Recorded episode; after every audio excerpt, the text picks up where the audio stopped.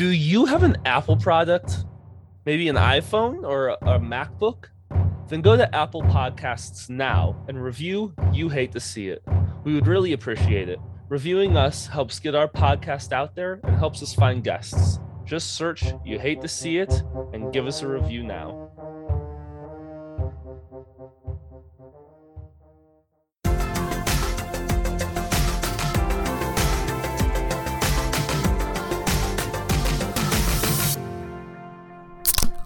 Hey everyone, welcome to a new episode of You Hate to See It, but Love to Hear It. I'm Adam. I'm Nick. And today we are joined by probably a face that you've seen many times. He's an actor from Terminator 2, Planet of the Apes, Garfield, and many, many more, 124 movie credits to be exact. Mark Christopher Lawrence, how are you doing? I'm good. There's actually more than that because I started before there was internet. Oh man! So what are? Let's see. Let me pull up your IMDb. What credits do you have there? Earlier than? Let's see. We have your first credit is O'Hara from 1987 and Caddyshack 2 from 1988. Those are your Hill first Street two. Blues was my first job in 1986. Okay. And then there's a bunch of stuff that's not on there that, I don't know, either the producers had moved on out of the industry or passed away or whatever. Mm-hmm. But there's a bunch of stuff that I did, in the early years that's not on there. Oh, okay, cool. So yeah. What would you say your total number is now? Probably close to 200. Closer to 200? How do you have the time for all of that? Well, I mean, it doesn't, like early in career, it's like you're doing, under fives. So you're one day and out. Yeah. And so, and it comes, in bunches, like, you'll be working, you're busy for a while and then you slow for a while. So yeah, there's always time. Yeah. Well, so like I mentioned at the top, you were in Terminator 2 Judgment Day. And I was curious, because, James Cameron's become such a huge name. What differences did you notice with directors like James Cameron, who also wrote the script, versus directors who don't write their own scripts? What are some of the differences?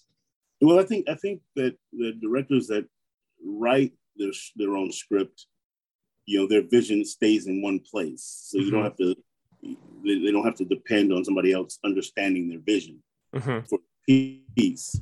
And I think it keeps it just more coherent. But then you have directors that don't write and they'll look at something and get on the same page with the writer or have a better idea. And those sometimes work out great too. So just depends on who's working, I guess. What was James Cameron's process? What was when he was directing? How did he work? He's very prepared. James Cameron comes to work ready to go. He knows what he wants to see, and he knows exactly how he wants it to be shot. And he doesn't waste a lot of time, fiddling around with it. He's like, okay, this is the shot. We're going to set it up like this. Like that scene where we're in the hospital, we're chasing Linda Hamilton down the hallway. We shot that scene at 3 a.m. And we probably ran that hallway 30 times. But he had several cameras set up. And but he knew exactly what he wanted to see. So we come around in the corner. At one point, he says, hey, you guys need to stay a little closer to her. And we were like, well, our characters are burly attendants. So you're going to have to slow her down. Yeah. So those 30 takes, does he give any opportunities to improvise or have your own voice as an actor? Or is he just this is what I want. Shut up and do your job. Well, he kind of wants what he wants, but then I was supposed to work 2 days, possibly 3, so they booked me for a week, and then he would ask me, "Hey, what would you say right here?" And I'd say something. He'd go, "Oh yeah, come on." And so I ended up working 6 weeks Mm-hmm. And then another 2 weeks of pickup shots and another 2 weeks of looping. And so it was great. It was at the time it was my biggest job ever. Yeah. All right. What was Linda Hamilton like? What was like working with her? She was very sweet, just a really sweet lady.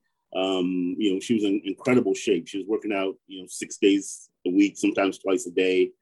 Her twin sister is in the movie as well. Oh. There's a scene where she's dreaming that this apocalypse happens, and she's hanging onto this fence, looking at the playground. That's her sister. That's not Linda. But Linda was very sweet, very, very. Every day I came to work, she gave me a hug and a kiss, and said, "Hey, welcome to set." And then I met her again on Chuck years later. It was just still the same sweet lady. Well, and speaking of Chuck, I wanted to get into that a little bit. How did that really affect your life at all, or working with the now Shazam? Like, what was that like? Well, Zach is probably one of the most generous actors I've ever worked with. He really a good dude and very talented. And our cast was huge. We had 10 people in the series regular cast, and mm-hmm. Usually you would expect that there'd be some issues, but no problems. And it was fun to go to work, and as far as the way it affected my life, I mean, it was the longest series that I'd ever been on. I'd been on several series, but that's the longest one. And, one way it affected me in a negative way was that commercially I couldn't get out for commercials. It's like they'd say, "Well, he's too recognizable." Okay, make him a spokesperson. He's not a big enough name. It's like, well, that's just kind of dumb, isn't it? Yeah. I mean, that's definitely like, well, that sucks. Like, I'm too famous and not famous enough all at the same time. Yeah, exactly.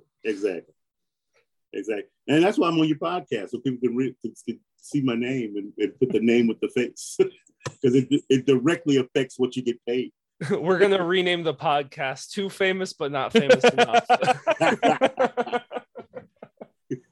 Well, so I saw Terminator when I was probably, I want to say like 10. My dad showed it to me, which is way too young for that movie. That's way too young. That was the first time I saw nudity, was in Terminator. Was there nudity in that? Yeah, there is, because that's the first time I saw it. Really? Yeah. You sure you weren't watching the porn version of it? Yeah. I don't know. I am almost certain. I need to go back and rewatch Terminator. I haven't seen it, but like I'm almost certain. Okay. If not, I was definitely watching the wrong movie. I think the first one has a sex scene. Yeah, I don't know. Yeah, I don't think Linda Hamilton's like full blown nude in it. I think it's because she gets knocked up. Mm-hmm. Yeah, at the very least there was a tit shot. At the very least, it was the 90s, 80s, and 90s. Like mm-hmm. that stuff happened a lot. Yeah. So after the Terminator, the movie I know you from is Crimson Tide. Mm. So that was one of my favorites with my dad. That's one of my all-time favorite movies. Like straight up, because it's a huge cast. Because you have Gene Hackman, you have Denzel Washington, mm-hmm. And a lot of working actors are in that thing. Yeah, those are the two I can name off the top of my head, and those are huge names. Yeah.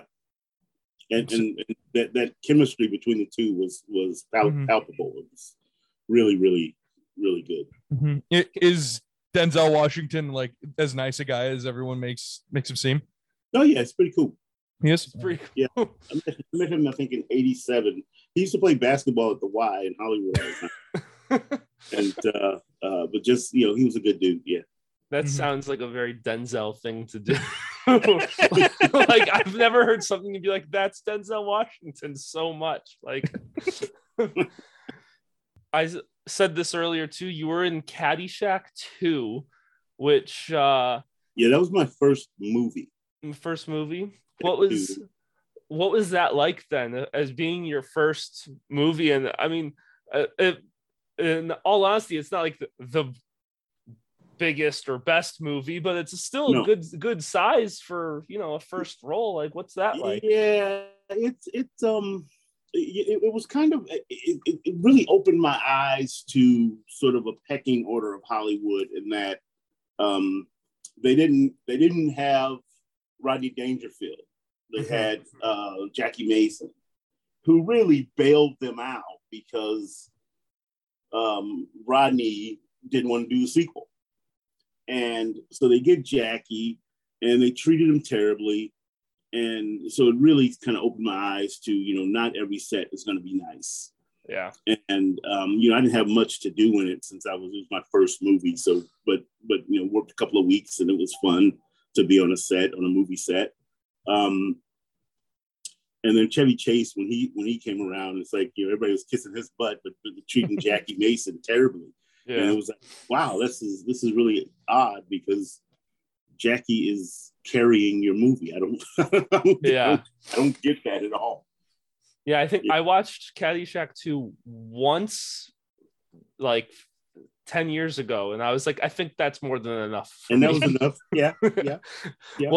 What was Chevy Chase like? Because I know, like, sometimes I hear like, yeah, he's a good guy, and other times I hear that he's the worst person on the face of the planet. Like, I hear he was okay on there, and then he did a arc on Chuck, and he was fine on Chuck too. I didn't have any negative thing to say about him in those things.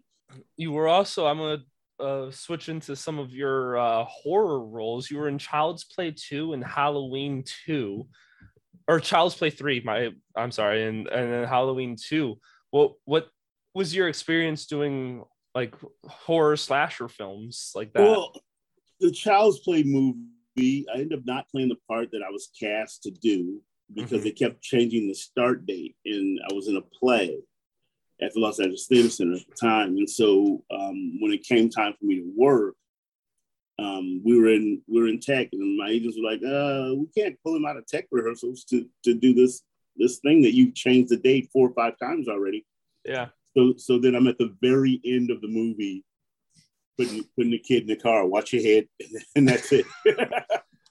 And that's it. You know, They had to use me because they were gonna have to pay me anyway. So okay, yeah, that's what I was like. So like they signed like a contract of like whether you're in the movie or not, you're getting paid. Yeah, once you're hired, you're hired.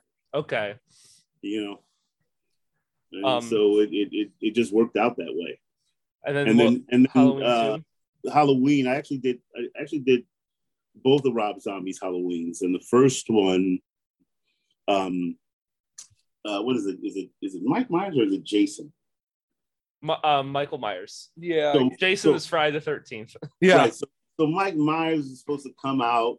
He goes into I'm a security guard at the facility that he's in. Mm-hmm. Okay. And he goes into my partner that I'm working with goes into the restroom, and we're like having this long conversation back and forth while he's in the restroom. I'm in the office, and so he's supposed to come in, kill that guy, and then come into the office, kill me, and go through the office window.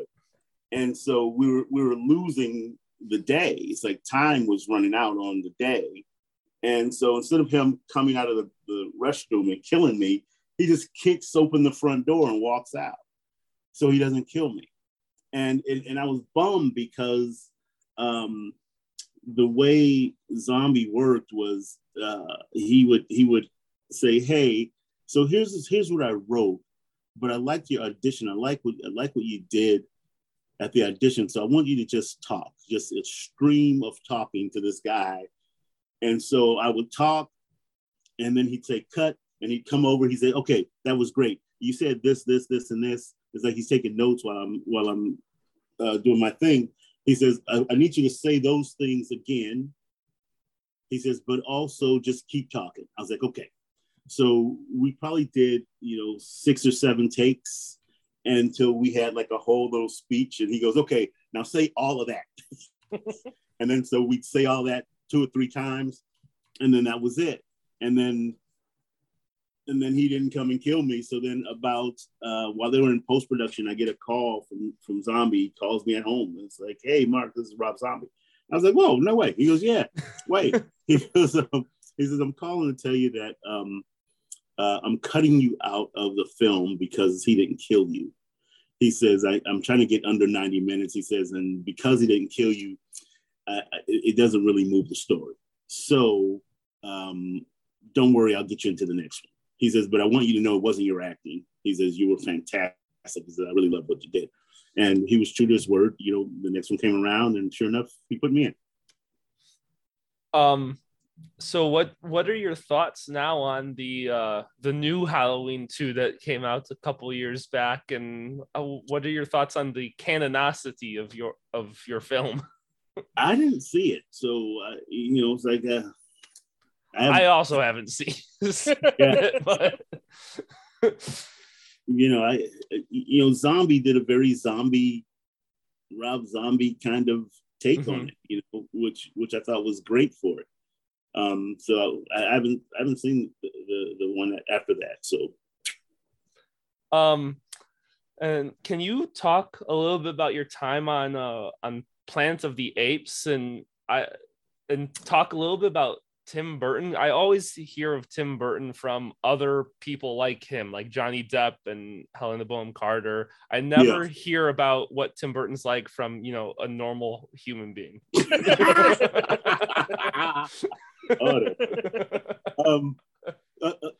it was one of those situations where they kept moving my start date.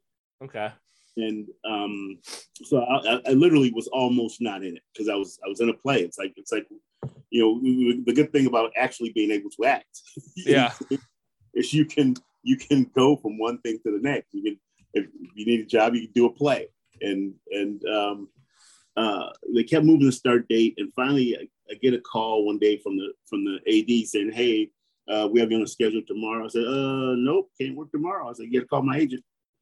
And so they go back and forth with the agent, you know, of how to get me to work. Because I was in tech rehearsals for the play. And this time I was in San Diego working. And so it came down to, we will send a car to pick him up, bring him to set, shoot him out, and get him back to the theater by noon. And I get there and Tim Burton comes up, gives me a handshake. He says, "Hey, I'm so glad we could get you." He says, "I really... you know, wanted to work with you." He says, "I love what you did the audition, love your face." He says, "So I want you in there." And I had been a big Tim Burton fan from Nightmare Before Christmas. Mm-hmm. You know, that's like that's my favorite Christmas movie, I think. And so it was great to be able to work with him and watch him work. He's another one of those guys that knows what he wants to see. And, you know, in that short time that I was there on set, you know, you could see his meticulousness. Mm-hmm. You know, this is the way this needs to be. And he got what he asked for, you know. It was very cool. Did you get to see any cool stuff, or because I know you were in the party scenes, but so did you get to see any cool Planet of the Apes stuff, or no? No, normal. I you know, like I live in San Diego, so I would take the train to LA a lot. And one day we started seeing from the train on this one stretch these giant sort of red tents, and we were like, "What the heck is that?" And it turned out they were the tents in Planet of the Apes. You know, so that was probably the coolest thing I saw. It was just, you know, out the window of the train, there's all of a sudden these giant tents over there. And I guess that was the place that was making the tents. So you've mentioned that you've done some stage work and been in theaters that almost cost you some film roles because of the films are stupid and conflict. But so, what's our? I see that you've been in A Midsummer Night's Dream, which to me is like the one Shakespeare play that everyone's been in at some point or another. What's some of your highlights of theater and some of your lowlights, possibly? Well, I think probably, well, my lowest light was when I was in college. I did a play called Jim Dandy by William Saroyan. It's the first reading of the play, and our first stable read, it was almost 4.5 hours. Oh. And so the director cut the play down to 90 minutes. So people that were in the play that had major roles were now almost extras in the play. and so that was probably the low light of my theater career. Highlight was my very first play, which was at the Los Angeles Theater Center. It was Antony and Cleopatra. And, made some great friends out of there, John Goodman being one of them. And it was before John started doing Roseanne. In fact, he auditioned for Roseanne while we were in tech for Antony and Cleopatra. Then probably my favorite works have been some of the August Wilson pieces. I played Gabriel and Fences, which is probably the role that in theater, I always say, I've never exhausted a role. It's like there's always more, and I wish we had another couple of weeks. But that particular role, it's like from day one, I knew who he was, and by the time we were in front of an audience, I was just, for lack of a better term, killing it. Yeah. And, one of my friends that I've known for since childhood came to see the play. And she said, it was probably the best compliment I've ever had, about my acting was, she says, when you came on stage, she says, I didn't see you at all. Mm-hmm. She says, you were a different person. She says, I think this is the best thing I've ever seen you do, which was, and for me, I think it that's, there's truth in that statement at that point. And then I did, Piano Lesson, which is also an August Wilson play, and just a fantastic role, and had a great time with it. Got great critical reviews, except one guy. There was one guy who said, I was getting reviews like Mark Christopher Lawrence is a tour de force, and then I get this one reviewer who talks about the whole play, never mentions me. I'm the lead in the show. Never mentions me until the last paragraph. He goes, Mark Christopher Lawrence, I don't know if I'm feeling what everybody else is feeling. So I cut that out and put it on my dressing room mirror. I want to see that every night before I hit the stage. Yeah. And then I did, I think the last plays I did were A Raisin in the Sun. Mm-hmm. And I took a week off and then jumped right back into another play, Top Dog Underdog, and San Diego Critics Circle. I was nominated for Best Actor for both of those plays. So there was 6 nominations in the Best Acting category for San Diego Critics Circle. The Critics Awards, which they're called the I keep wanting to say Noel Coward, but it's not. Anyway, San Diego Critics Circle Awards. I some competing against myself for Best Actor. I mean, I feel like that's a good position to be in. Yeah. It's like, well, if I don't win, I guess I win. Like, right? I think I had 2 shots at it. Yeah, and so they announced the winner in that category. It's not me. Oh. And then they start talking about this person who played such and such and this, that, and the other. And then my director for both of those plays was sitting in front of me at the award ceremony. And she just started screaming when they started talking about it. And turns out I ended up winning Outstanding Actor of the Year. Okay. So okay, I'll take that. Yeah, I feel like that's pretty good, Well, I had looked up the Top Dog Underdog and was just reading the premise of it because I'd never heard of it. And that's something like I have a film degree and I went to college and had to see plays all the time that were performed by college. And I saw a lot of like these more nuanced plays, and I felt like reading that premise, like that was an interesting premise to me. And so how is that? And because you played a character named Lincoln, semi based off of Abraham Lincoln, but a different person, like how is that working out? Well, it was basically what it is. The character would, his day job, he dressed as Lincoln, mm-hmm. and his name just happened to be Lincoln. And he and his brother lived in this little studio apartment. And the play is really about their relationship, And his brother's name is Booth, right? Yeah. Yeah. Yeah. And by the end of the play, you can imagine what happens. Yeah. Did you try and take, any traits or anything from Abraham Lincoln for that play? Or did you kind of... No, because it's really set in an urban environment, and okay. and Suzan-Lori Parks, William Shakespeare writes in iambic pentameter a lot of times. Mm-hmm. August Wilson writes with a blues pentameter. Suzan-Lori Parks wrote this play with a jazz pentameter, and so when you're working, it's like there's a rhythm to it, and when the rhythm is off, you can tell. It's like it just doesn't flow right. And luckily, I was working with an actor, Lawrence Brown, who you will probably know his name, because from the first time I worked with him, I said, you are going to be huge, because he's really a fantastic actor. So he and I were working together on this, and every night, we would run the lines just to make sure our rhythm was right. Before the show, we'd run the lines. And the one time that we didn't do it, he had an audition up in LA and drove back down, fought traffic. And it was our last dress rehearsal before we opened. And it was terrible. It's like, we didn't run the lines, and the thing was out of sync. It just didn't click.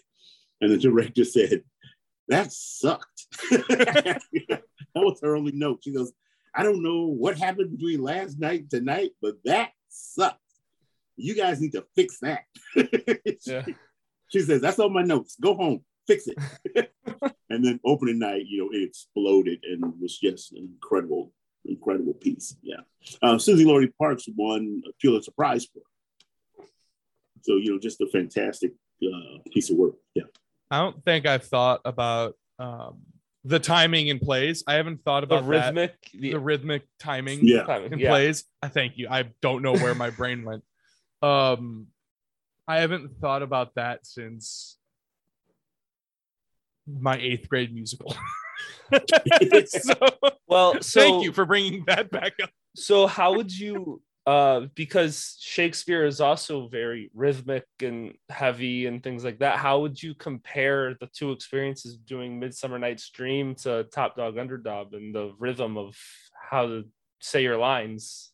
Well, clearly two different ways to work. I mean, Shakespeare presents its own challenges in that we don't talk like that every day. Yeah. It's like, and it's and you spend, for me anyway, I spend the first week of rehearsal, just trying to get those words into my mouth. And then once, I get past that part of it, then, you're dealing with the extra, the acting work. What do I want? And trying to go after it.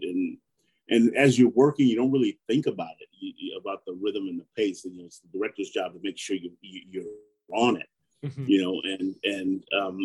It has to do with the way you're saying words and the way the actor that you're playing with are saying words, and if the pace is not right, then the director has to go, okay, look, I need this pace to click a little more, blah blah blah blah, whatever. And so I never really think in terms of that. I just think in terms of the basic objective of my character. What does my character want, and then how do I go about getting it? Even when the writer doesn't give it to you, you still have to play that you're trying to get what you want. Yeah. So doing both, what are some of the things you like and dislike about both mediums, doing film and television versus theater performance? Mm. And what do you think I mean, because I know there's positives and negatives to both. So like, how would you compare them? And what would you say you like about them? Well, I, first of all, I don't think that there's any negatives in performing, because, you're not out digging a ditch in 114 degree heat. Yeah. You know what I mean? It's compared to a lot of jobs, it's pretty nice. It's a charm. I was driving down the freeway the other day and I saw a guy in one of those pumping trucks, and he goes to sites, like construction sites, and pumps out their porta potties. I was like, my job sometimes ain't fun, but it ain't that. Yeah.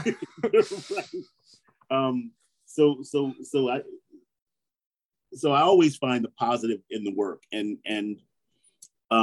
as a stand-up, as a stage actor, I think I like that more than film and TV because of the immediate feedback. You know, as a stand-up, if you suck right now, and you probably should get off that joke and get to another one that works better. And in a play, the only thing that you have control over is your day, what happened with you throughout the day, and you don't know what your scene partners have gone through. You don't know what the audience have gone through. So you have to be present in the moment. And as you're working, then you find a way to make the scenes work, no matter how your scene partners give you the lines. Mm-hmm. And that immediate feedback, you affect people immediately. Like after Raisin in the Sun, one matinee, this little lady comes up to me with tears in her eyes. And she said to me, she says, "We just didn't get it right, did we?" And I was like, I just gave her a hug because she's like, you're sobbing. And when you have that kind of power to affect people's emotions, in that way, whether it's laughter or in her case, I felt like some serious like white guilt. She was like feeling guilty, and when you affect people in that way, I think it's you have a responsibility to put your best foot forward every time. Film and TV, you don't have any control over any of that. You do what you do, and then hope that the editor does right by you or helps you out. Yeah. For example, in Pursuit of Happiness, the scene where Will Smith comes to me to get the $14, and he's got his little boy with him. My best take was the second take. I remember it vividly because Will wouldn't watch the monitor. He came back. He said, "Man, that was great." And he goes, "You want to see it?" I said, "No, I don't like to watch myself because I'll be trying to fix it." Yeah. And so his best take was probably number 5 or number 6, and they used his best take. And I get it. When you're paying that kind of money, that's. I get it. You want him to do what he does. So I love the live stuff because of that immediate feedback. Well, I like as a audience member. I love movies, but as an audience member, I do much prefer watching theater especially when it's good theater, like even doing it when I was watching it in college, which is where I watched most of the live performances I got to see, like being able to have feel the emotion in the room with you. And like when you're watching on screen, like these extended periods of like silence that you need for like the unspoken things happening between two actors, like it doesn't feel the same as living in that space with them. Like, and so I much prefer that kind of stuff. And probably the closest thing I've had to that since college is because I work as a production assistant on things in the Chicagoland area. And I was on The Big Leap with Scott Foley. Oh, yeah. And I worked on the pilot of that. And, I was sitting in an auditorium I think we spent maybe 4 hours watching one shot happen of people dancing up on a stage over and over again. And then there was like Scott Foley and I'm trying to remember I don't remember the actor's name that he was talking to, but they were watching the performance of these people up on stage, and mm-hmm. and they had like a private moment going on, and you know at the end they had the people on stage leave, and they were just going to now focus on this private moment that was happening while people are up dancing on stage. And right. so the whole theater is completely silent, and he's Scott Foley's character is like deeply, he wants a specific dancer to be on their thing, whatever they're doing. I only watched the first episode because I worked on it. And I'm like sitting there in awe, like almost in tears of like, I'm seeing like it was beautiful. Like what I was watching was just between two people and being in the room with them as they're acting. And I just got to sit there and be an audience member while working. And that was beautiful. And then I watched the show and felt nothing when I saw it. I was like, I was so excited for that scene. And because I was like, the atmosphere in the room for me was like, it was like life changing for me. And then I watched it and I was like, yeah, that sucked, and moved on. So I wish everyone could have the chance to just like watch things being recorded, because that's so much more powerful to me. Oh yeah. I think that's one thing I'm not liking about the pandemic, in that we're auditioning on Zoom and self-taping, and you don't have the energy in the room that you have when you have people in there. Right. I wish. Like it was like, first of all, that podcasting was easier to do this with in general, but like I wish I could be sitting in the same room as you, like to have a better connection than just what we're doing here on Zoom. Maybe we'll do it again if I'm in Chicago, playing what's in Chicago, this club there that we were just talking to Mark Scheffler the other day, and he was talking about there's Second City, there's that's the one that's not a stand-up club, that's Second City is improv. There's the Shrine, I think. I want to say Zanies. I think I remember Mark saying something about that. Well, and speaking of stand-up, I saw, this was like, so this is not long after we scheduled you for the recording today. I'm friends we're pretty good friends with Dan Bublitz Jr. Oh yeah. Who I saw, he posted a picture of you at the Speakeasy in Colorado doing stuff. So what's stand up like? What's the difference with doing stand up in, theater and film and stuff like that? And well, stand-up and theater are very similar in energy, mm-hmm. Except you don't have scene partners. You work by yourself, and generally when people try to work with me while I'm on stage, I try to help them stop. Yeah. What's your most fun, like forced improvised bit of one of your stand-ups? I don't know that there's a favorite, because I like to do my stuff. You like to do your bits, like I'm writing them. I want to say them, and so I hate when people jump in to help. So whatever comes to my mind, I just pretty much say it. I think probably the most fun, when I was doing comedy at a church one time, and this little kid during my setups, he was like agreeing with me, and he's like right down front sitting next to his mom, and he just kept talking during the setup. So finally I went, I'm gonna give you a present. And so I pretended I made him a present, and I said, now hold your hands out. And I tossed it over to him. I said, catch it. And he catches it. I said, now open it up. And he opens it. And I said, you know what it is? And he goes, no. I said, it's a sack of hush. I'm stealing that. I hope that's excellent. I'm taking that for something. I don't know what I'm going to use it for, but it's funny because that pastor said to me after, he said the same thing. He said I'm stealing that. He said I'm going to use it on Sundays because there's some parents that need a sack of hush. Yeah. Speaking of doing comedy and doing church things, you worked on Shout. So it's gospel music and comics that are squeaky clean. Okay. That are, and most of them, I think on that show, I think they all were Christians. So so Shout and Evening of Gospel Comedy. So it's gospel music and stand-up comedy. It's I had a plan to do like 10 of those. Mm-hmm. And then my business partner passed away suddenly, and sort of took the wind out of my sails. I only did 2, and then we stopped. I may revisit it. Gotta find somebody else to pay for it, though. Yeah. Whenever you're looking for someone to pay for it, don't come knocking on our doors, because we don't have the funds for ourselves. Yeah. Hilarious. Yeah. Booblets was I was in Colorado doing a film, doing a faith-based film called Lying Together. It's a Christmas film that hopefully it'll be out this year.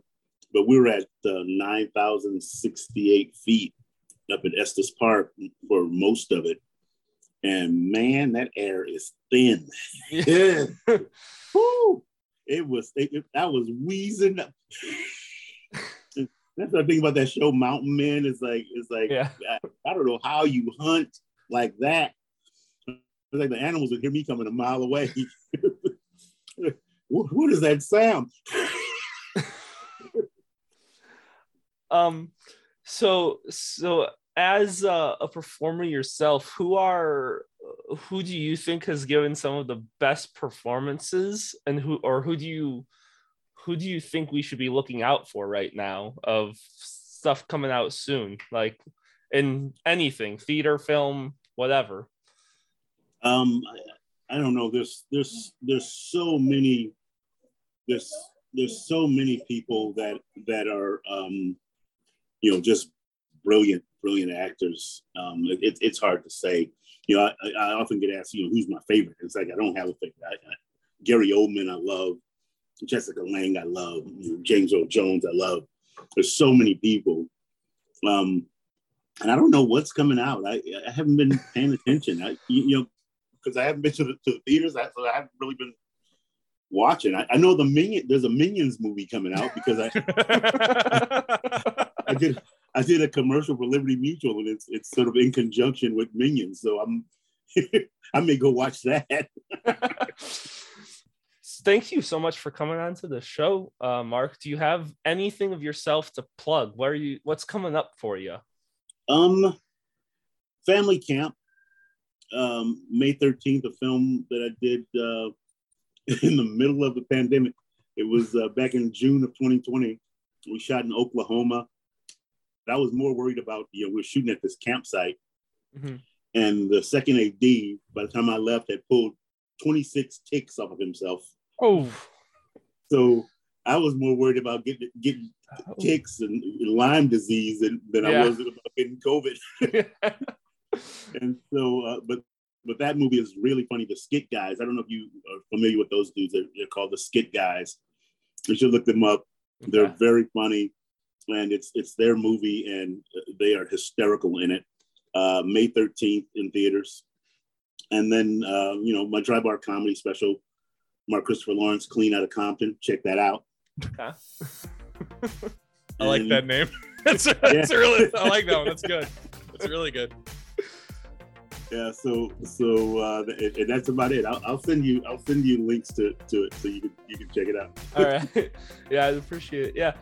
Thanks for listening to this week's episode, everyone, and thanks so much to Mark Christopher Lawrence for hopping on the show. Thanks for having me. I appreciate you. And, follow me on IG. If you liked this episode, come tell us your thoughts and join the conversation over on Facebook. Just give us a follow, give us a like, and let us know what you think. Also, you can share it with people from Facebook. Share it to your friends. Share it to your family. Share it to the weird Facebook group that you just randomly post things in every once in a while. We would really appreciate any of the support you can give us. You can also help us out by becoming a patron to the podcast. By becoming a patron, you get access to our private Discord server, our monthly Movie Review podcast, and you even get access to the unedited video version of the episode that you've just listened to. All the links are in the description down below. Okay, haters, that's it for this week. You hate to say goodbye, but we'll see you next time. Bye, everyone.